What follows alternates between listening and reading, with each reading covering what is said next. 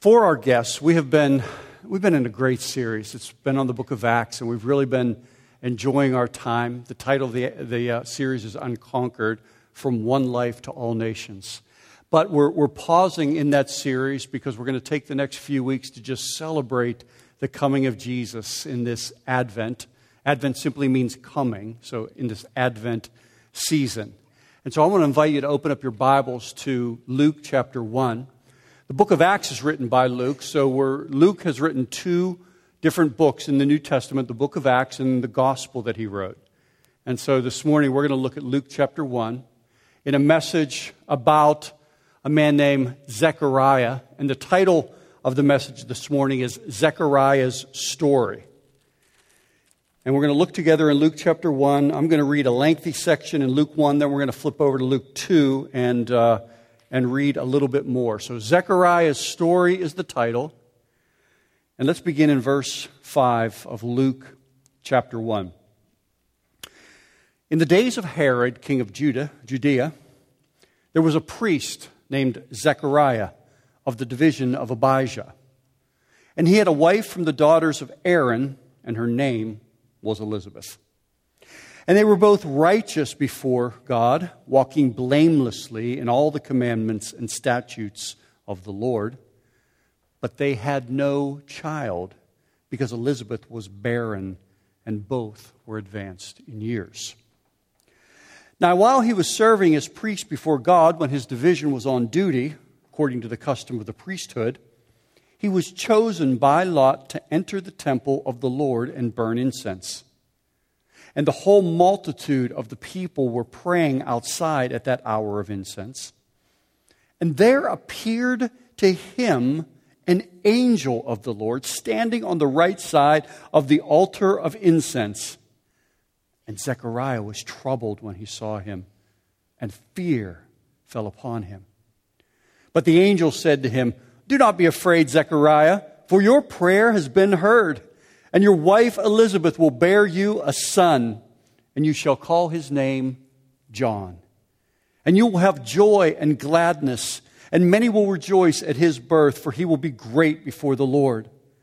And he must not drink wine or strong drink, and he will be filled with the Holy Spirit even from his mother's womb.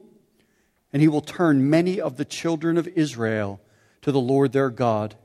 And he will go before them in the spirit and power of Elijah to turn the hearts of the fathers to the children and the disobedient to the wisdom of the just, to make ready for the Lord a people prepared. Verse 18.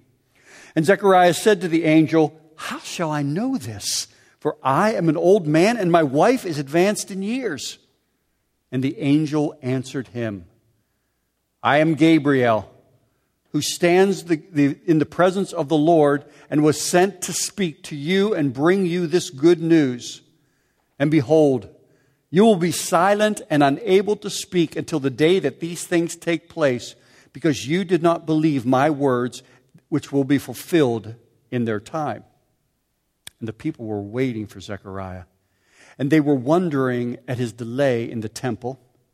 And when he came out, he was unable to speak to them, and they realized that he had seen a vision in the temple. And he kept making signs to them and remained mute. And when his time of service was ended, he went to his home. I'll just flip over into chapter 2. So, what happens then is uh, a child is born, a boy is born to Elizabeth and Zechariah. And on the eighth day, he's scheduled to be circumcised. And when the children were to be, when the boys were to be circumcised, they were always asked what their name was going to be. And so the mom, Elizabeth, said, His name's John. People couldn't believe it because there were no Johns in Zechariah's family. And so they turned to Zechariah, who again, he can't speak. And they say, What's his name? And he asks for something to write on, and he writes the name John. And they're all amazed. he said John, and then his speech immediately returns, and he begins to give this prophecy which I'm calling a song here, beginning in verse 67.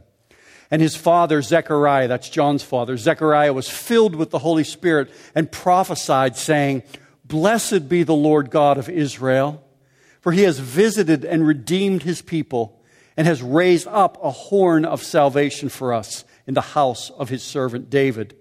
As he has spoke by the mouth of his holy prophets from old, that we should be saved from our enemies and from the hand of all who hate us, to show the mercy promised to our fathers and to remember his holy covenant, the oath that he swore to our father Abraham, to grant that we, being delivered from the hand of our enemies, might serve him without fear in holiness and righteousness before him all our days.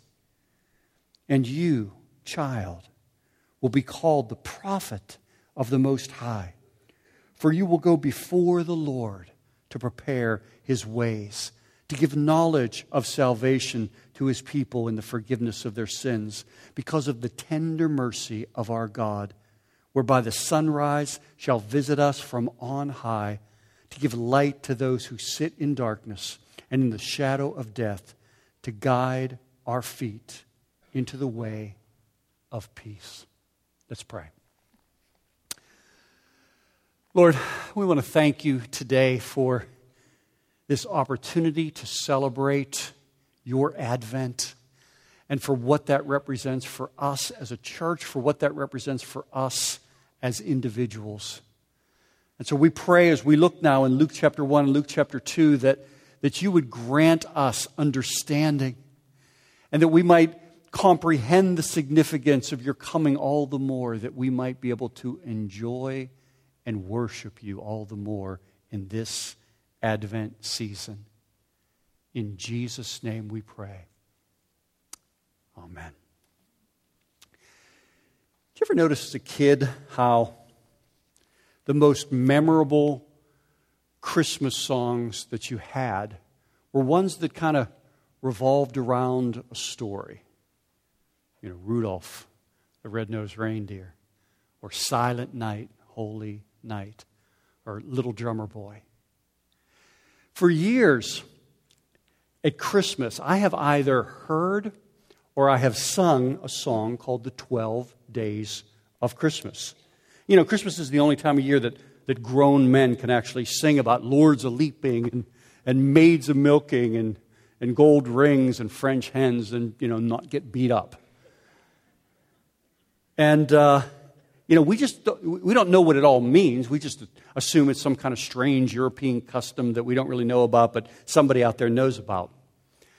But there are people that say that that song was composed around the persecution of the Puritans. And that the, the point of the song was to catechize, in other words, to train the children with certain truths that they couldn't profess openly. And so the true love is God. The partridge in a pear tree is, is Jesus Christ. And the two turtle doves, one is the Old Testament and one is the New Testament. The three French hens are peace or, or charity, love, and faith. Four calling birds are the four Gospels in the New Testament, and the five golden rings are the first five books of the Bible, the Torah. In other words, you, you begin to hear about that and you, you, you begin to think, wow, that song is so much more than it appears to be. In other words, it carries a story. And if you excavate the story, you understand the song. Zechariah's song, in like manner, is so much more than it appears to be. Because this song, too, carries a story. And it is a, a, a tale of failure, of loss, of mystery, and of promise. And if we excavate that story, we begin to understand the song even better. So let's do that. Let's, let's take some time and let's excavate this story, which begins about nine months prior to what, what's being talked about at his birth. Christmas past. And it begins recorded this way in Luke chapter 1, verse 5. And in the days of Herod, king of Judea, there was a priest. His name was Zechariah. He was of the division of Abijah, and he had a wife. His wife was a daughter of Aaron, and her name was Elizabeth. So the character that steps onto the stage is Zechariah. He's married to a woman named Elizabeth. Now, next week, if you come, if you're able to come back next week, we're going to talk about Mary, who's another character on this stage. She is completely different than Zechariah and Elizabeth. Mary is a poor young virgin from a backward town and unwed mother with a fiance trying to negotiate the shame of an inexplicable pregnancy. But that's Mary, and we're going to get to her next week when Pastor Paul preaches. But Zechariah's story delivers us to a, you know, to a different social strata. In other words, we're moving back across the tracks from where Mary is onto a different neighborhood, into a different neighborhood, because Zechariah is a priest of the highest religious order, and he's a priest who has married exceedingly well. He married Elizabeth. Elizabeth is a daughter of Aaron, which means she is of the line, the lineage of Aaron. And so you have a priest marrying a daughter of a priest, and, and, and you've, you've got a life that's basically set up. Not only that, but they both came from the best of families. They had every advantage, and everyone expected that they too would have a large family, which was expected in those days from the Jewish women who were married because you never knew when the Messiah might come. Zechariah is evidently a man of prayer. When, he, when the angel appears before him, the angel says, God has heard your many prayers. So this is a guy who's a man of prayer. And if none of that impresses you, just check out this description of his life and her life in verse 6. And they were both righteous before God walking blamelessly in all the commandments and the statutes of God. This couple portrays many things, but they are at a minimum emblematic of the best the law can produce. They're the best that the law can produce. They are religious. They are blameless. They are righteous. They are respected and respectable within the community. Now it came to pass that Zechariah's priestly division was on duty, and he was chosen to enter the temple on behalf of the priests. This is a ceremony, by the way, that only ever happened once a year. And if you were chosen as a priest, it could only ever happen once in your lifetime. If it happened to you once, your lot was pulled. You were never in the, uh, you, know, you were never in the lottery after that. And this was an incredibly big deal for the priests. I mean, this is like the Super Bowl for the priests. This is like the final round of American Idol for the priests. And Zechariah gets the vote. He's the guy on. And it becomes an even bigger deal for him when he goes in to burn the incense and an angel of the Lord appears before him. Now, just stop for a second and keep in mind the context of what's taking place here, the history that precedes this. See, God has been silent for 400 years. The last book in the Old Testament is Malachi. The distance between Malachi and the Gospels, which are the first books in the New Testament, the, dis- or the birth of Jesus, the distance is 400 years. There's been no words from God in that time. There's been no messages, no prophets, no prophecies, no angels coming and announcing anything whatsoever. You didn't enter the temple expecting God to say anything, but he goes in. And an angel appears before him. In fact, in verse 11, it's, it's even a bit understated. And there appeared to him an angel of the Lord. You know, it's just, you almost expect to say, chilling on the right side of the altar of incense. Verse 12 Zechariah was troubled. This is always what happens anytime an angel appears. The guy is troubled and he's fearful, but the angel immediately speaks to him and says, Don't be afraid, Zechariah, for your prayer has been, been heard. I, you know, I get the sense that angels just kind of live for these moments, you know. They get to appear, boo! And, uh, you know, then, then the, whoever the witness is, they just totally freak out over this. Ah, don't be afraid. It's just me. I'm just busting on you. Do you use that phrase, busting on you?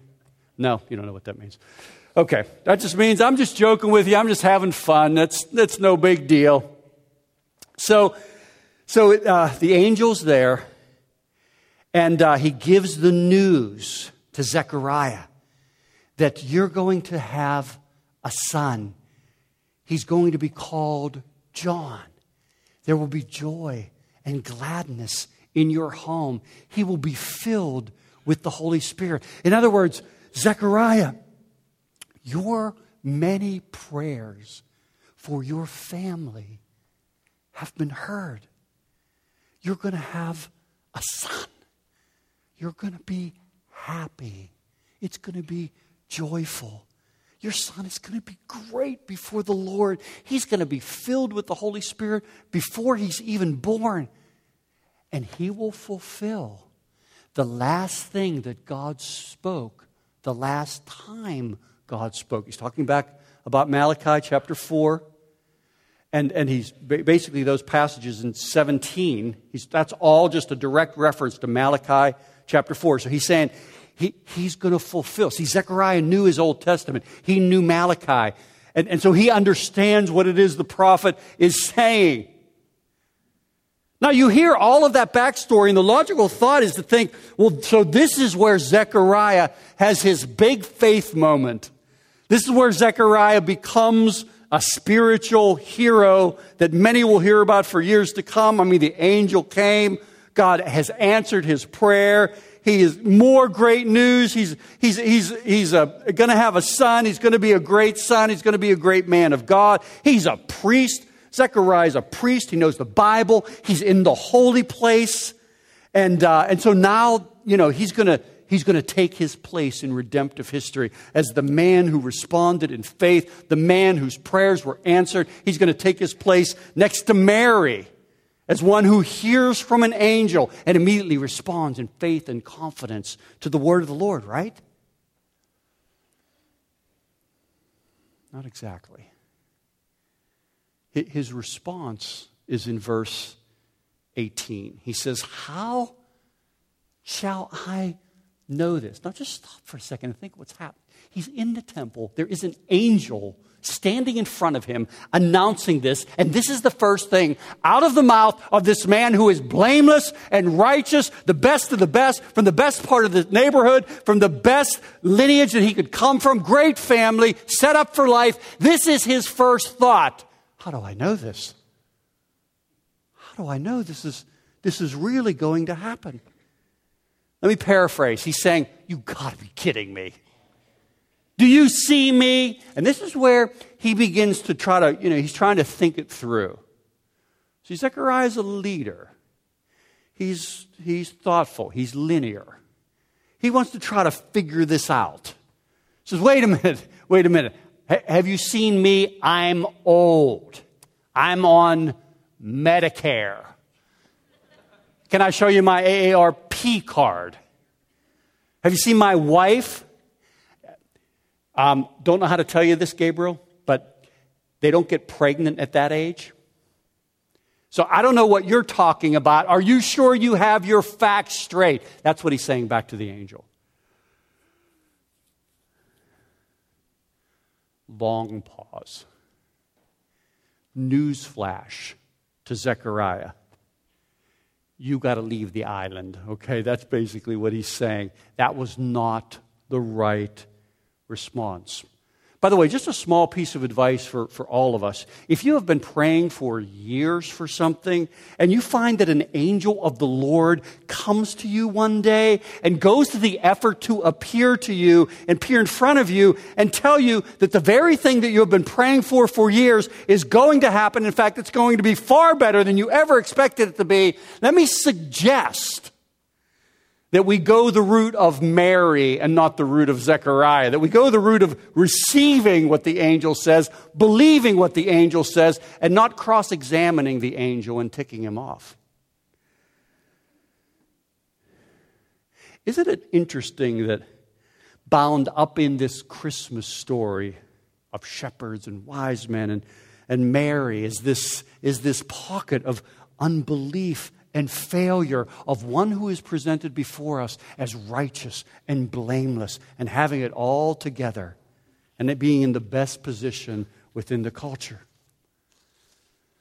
Because there's a far more important message that is coming through right out of the gate in Luke chapter 1 that is embedded in the Christmas story. And that is that this priest, This devoutly righteous man who is described for us in verse 6 as righteous before God, walking blameless, this man of prayer, who's in this defining experience of faith, has failed.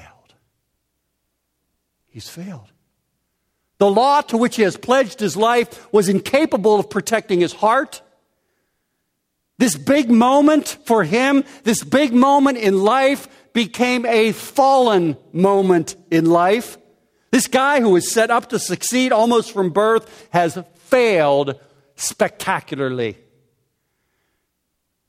And on a pretty big stage, too. I mean, we're still reading about this 2,000 years later. Wonder if any of us can relate to that today. You know, God, promises us a certain future, but we only see the present. God's announcing a future that involves the coming of the Savior and good things that are going to take place, but we only see our old age. We only see our limitation. We can't look beyond our leadership. We can't look beyond the obstacles. We can't see through anything more than our unbelief. And by the way, there's not a parent here, a parent here who is surprised that Zechariah's unbelief engages specifically over the promises of his child. You know, what is it about us? What is it about me? That we can face illness with courage, we can face loss with determination, but man, does God become small? Does God shrink when it comes to the promises over our kids? Does God become almost impotent in our mind when it comes to the question of having kids or raising kids. See, it's no coincidence that that particular angle of disappointment in the life of, of Zechariah and Elizabeth is embedded in the Christmas story. Maybe Christmas for you is an annual reminder, and should be for you an annual reminder that should be for all of us. An annual reminder that God can deliver life even where life seems to be impossible. Where's that place where you see a total absence of life? Who is it in your life where you see an absence of life in them? You see an absence of them moving forward, of them moving toward God, of them coming alive in any way. We see this absence of life and we speak in the same way that Zechariah speaks. We say it's impossible. Our bodies are incapable of producing any forward momentum or any change or any transformation whatsoever in that situation. But God says, no, when it comes to me, there's always the promise of life. And that's what he's telling Zechariah. And so Gabriel, you know, this doesn't bless him. And so he drops this bomb in verse 19. He says, I am Gabriel. I stand before the Lord. I was sent with good news, but because your unbelief, I've got some bad news. Your faithless voice that same voice that has prayed, that has recited scripture, that has given counsel to others in their times of weakness, that voice will now be silent. Will now be dumb, mute. It's like, it's like God called a timeout for Zechariah. No, you're going over there. You go into the corner, Zechariah. In fact, I'm going to give you some time to think. I'm going to give you nine months to think this over. Nine months to brood about what this really represents and who I really am. Nine months to consider. Nine months to pray.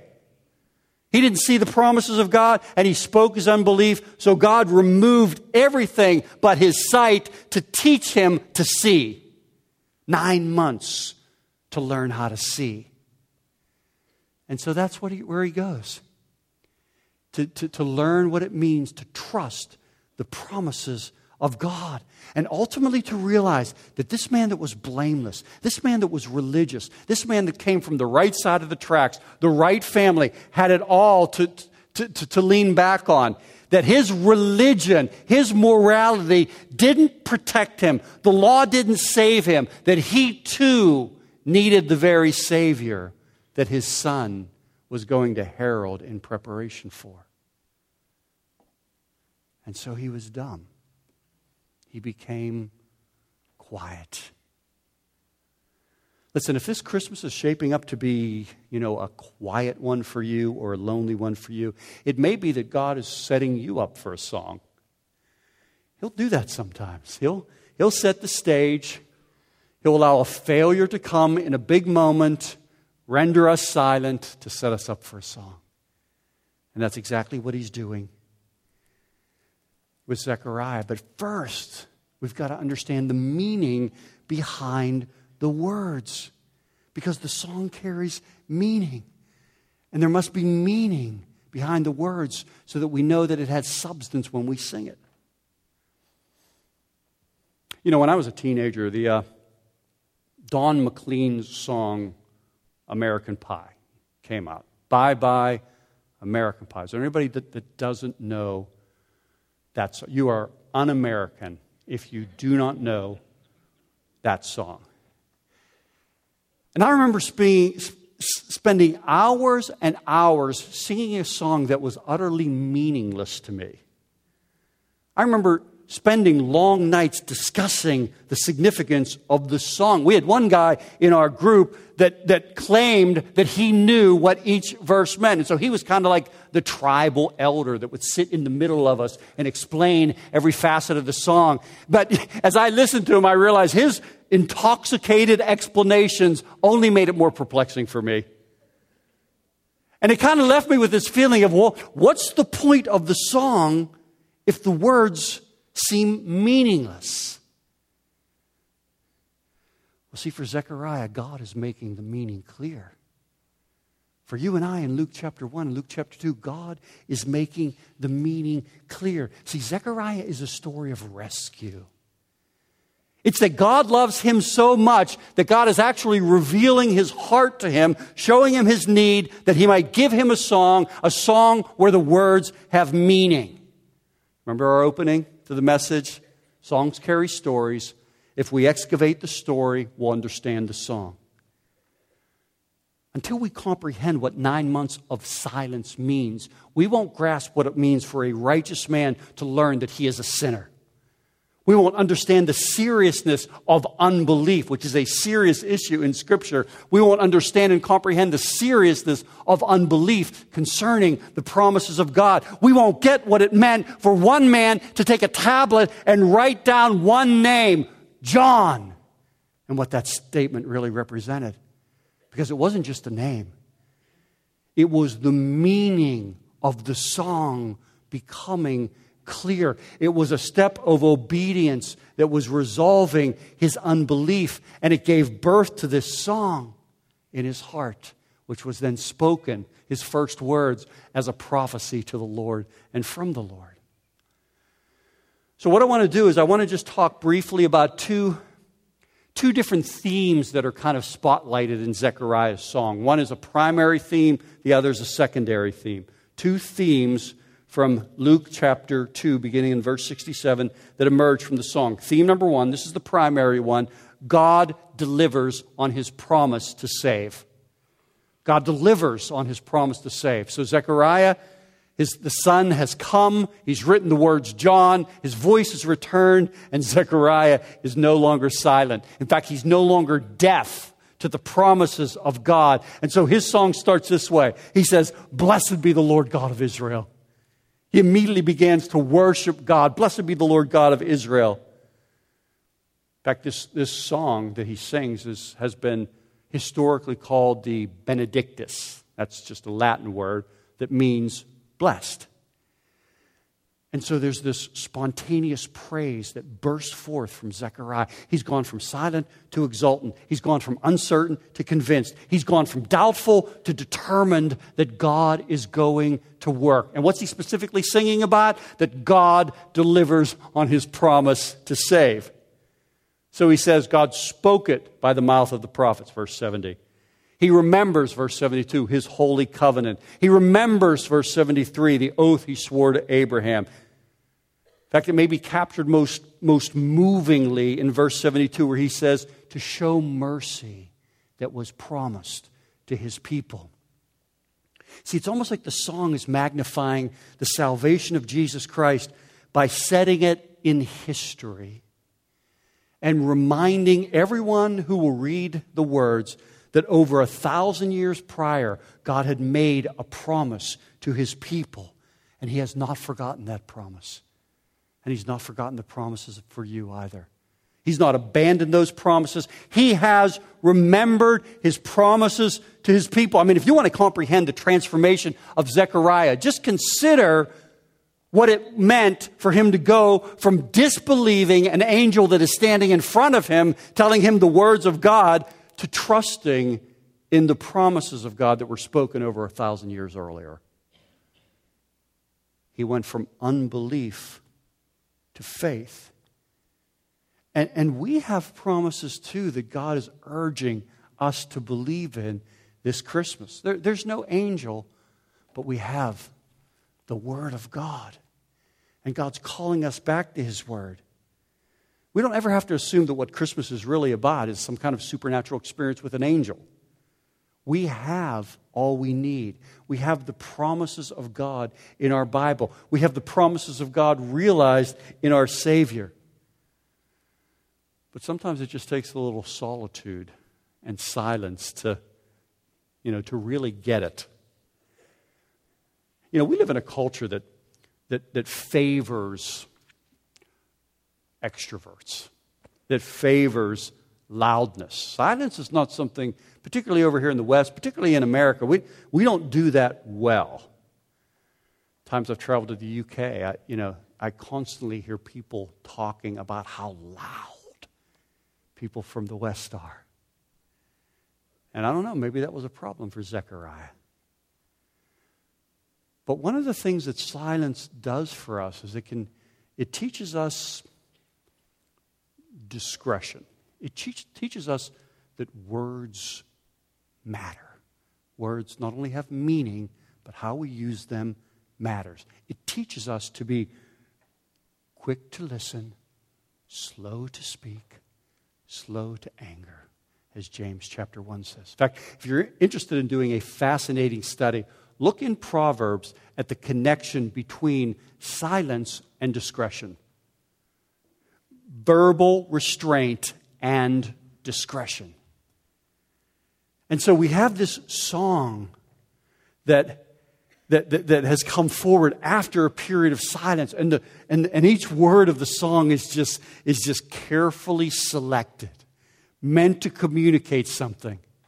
And it's about the presence of, of the promises of God, but also about the prediction of, of a Savior. And again, I mean, we could just go through it. Verse 68, He has redeemed us. Verse 69, He's the horn of salvation. Verse 71, He saved us from our enemies. Verse 72, He's shown us mercy. Verse 74, that we might be delivered. On and on and on it goes. And it kind of, it kind of springs from this crescendo in verses 68 and 69, where the transformation has been so complete that Zechariah describes the Savior as having come in the past tense. Let's, let's just look at that for a second. He said, Blessed be the God of Israel, for he has visited us and redeemed his people, past tense, and has raised up a horn of salvation for us, past tense, in the house of his servant David. See, that's talking about the Savior. And yet, for Zechariah, the transformation in his faith is so complete, it's a done deal. It's a done deal already. He's talking about it like it already happened. I brought a quote by Piper. He once said, quote, For the mind of faith, a promised act of God is as good as done. Nine months ago, this guy couldn't believe that an old woman could have a child. Now, salvation history for him is locked down. I mean, it's a fixed reality in his mind. What happened? The promises of God didn't change. Zechariah changed. His faith towards God's changed. He, he finally saw the Savior for certain. Have you seen the Savior for certain? You know, have, have you seen him in this season working? And I don't mean physically. You know, Zechariah hadn't seen him physically either. He hadn't even been born yet, but Zechariah saw him. See, the more we're wondering whether we live with the certainty of these promises, the more that life just dogs us. And so God is kind enough to reach down for it to us and not only redeem us, but, but remind us that He's at work removing our fears. He's at work delivering us. He's at work saving us. If you're a guest here today, you know, all around this room are, are people that come from a broken past. All around this room are people that have experienced in their life failed relationships, family problems, indiscretions in things that they've said that have had big consequences. In fact, most of us share one thing in common. Like Zechariah, we have failed. But like Zechariah, after he got his voice back, we have embraced the Word of God. And that has convinced us that being good enough is not enough. Being good enough is not enough. That God, good works won't save us. That we are utterly wrecked before God. We're utterly wrecked before God. And it doesn't matter what kind of family we've come from. It doesn't matter who our parents were, like it did for Zechariah. Didn't matter. I mean, I came from a two, fam- two parent family, middle class home, suburbs of Pittsburgh. My parents loved me. They helped me, set me on my way, but that didn't help me get saved. That didn't do a single thing for me in getting saved because I had a deeper problem than parenting could reach. I had a deeper problem than my past, even a good past, could reach. We need help with our deepest problem. We need to be rescued by God. And part of what Christmas is all about is coming to terms with the reality that you can be a verse, chapter 1, verse 6, righteous, blameless, great home, married into the right family, but you still need a Savior. And you need a Savior today. And when you get a Savior, boy, do you sing. And boy, does Christmas represent something different. So that was the primary point of what he was prophesying, what Zechariah was singing here, that God delivers on his promise to save. And secondly, this is a secondary issue, that God sends a prophet as a sign. And that's, of course, speaking about John. And I say secondarily because there's an instinct to think that Zechariah's song is all about John. And that's certainly understandable. I mean, the guy just had a, a son, he had waited for a son. Man, you know when you have a son, how you want to celebrate. Fathers exalt in sons. But actually, if we study the entirety of this song, we'll see that John inhabits only two verses of all of them verse 76 and verse 77 he says John fulfills the prophecy. This is what he says in 76 and 77. John fulfills the prophecy of the very last words in the Old Testament, Malachi chapter 4, verses 5 and 6. That he was divinely called by God to go before the Lord, and he's called to prepare people for his coming. And he was a great man. Back to Jesus, Jesus told people that among men that have lived, there's no greater man that ever lived than John. His, his existence and his mission in life was so essential that he's inextricably bound to the Christmas story. We can't get to the Christmas story without going through John. But here's the point he's not the Savior, he only points to the Savior. That's what makes John so significant. He points to the Savior. John is a prophet preparing the way for another he was a sign pointing to the reality of the Savior. He's not the Savior. You know, we, life gets very confusing if we begin to confuse signs and Saviors. You know, if we relate to life as if the sign is the Savior itself, the sign is the place that we stop. You know, if, if I drive down to the Tallahassee airport, you know, you pass a sign on the right as you're driving down there and it's a sign telling you that the airport is up ahead. It says you're, which, which tells you you're on the right road and that the airport is right up ahead in front of you. But the sign can't be confused with the airport itself. I mean, if I'm driving down there and Kim drops me off with my luggage at the sign, I'm a pretty pathetic sight, aren't I? I'm, I'm sitting there under the sign with my luggage, people driving by, uh, kids saying, Mom, you know, why is that dummy traveler there with his luggage under the sign?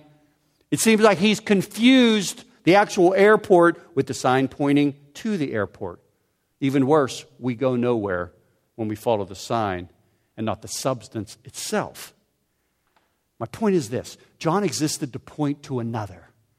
He existed to point the way to another. He wasn't the end of the journey. He pointed to something beyond himself. Verse 77 to give knowledge of salvation to his people, to call towards forgiveness of sins, to let the world know that one was coming whose shoelaces he was unworthy to untie, to give light to the Gentiles, light to those who are in darkness. And here's the point Zechariah saw this.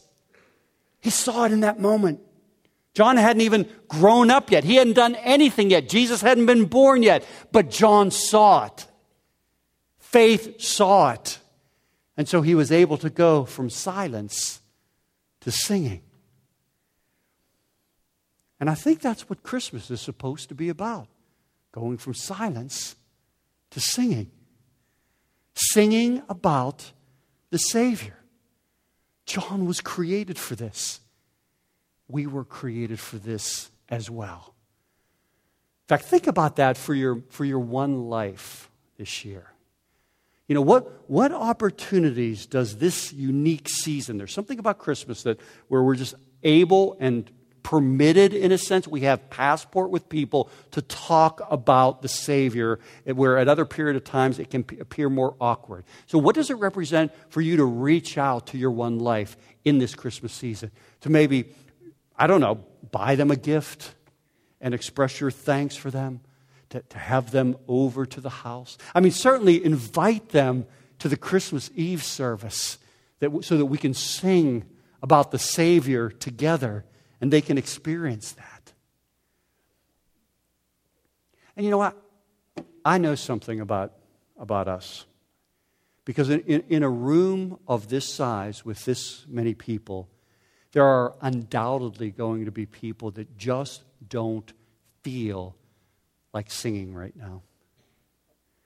And maybe that experience, you experienced that during worship today. Maybe during worship you were, you were occupied with discouraging things and disappointments. And, you know, maybe it was specifically centered into your family, into your, your children.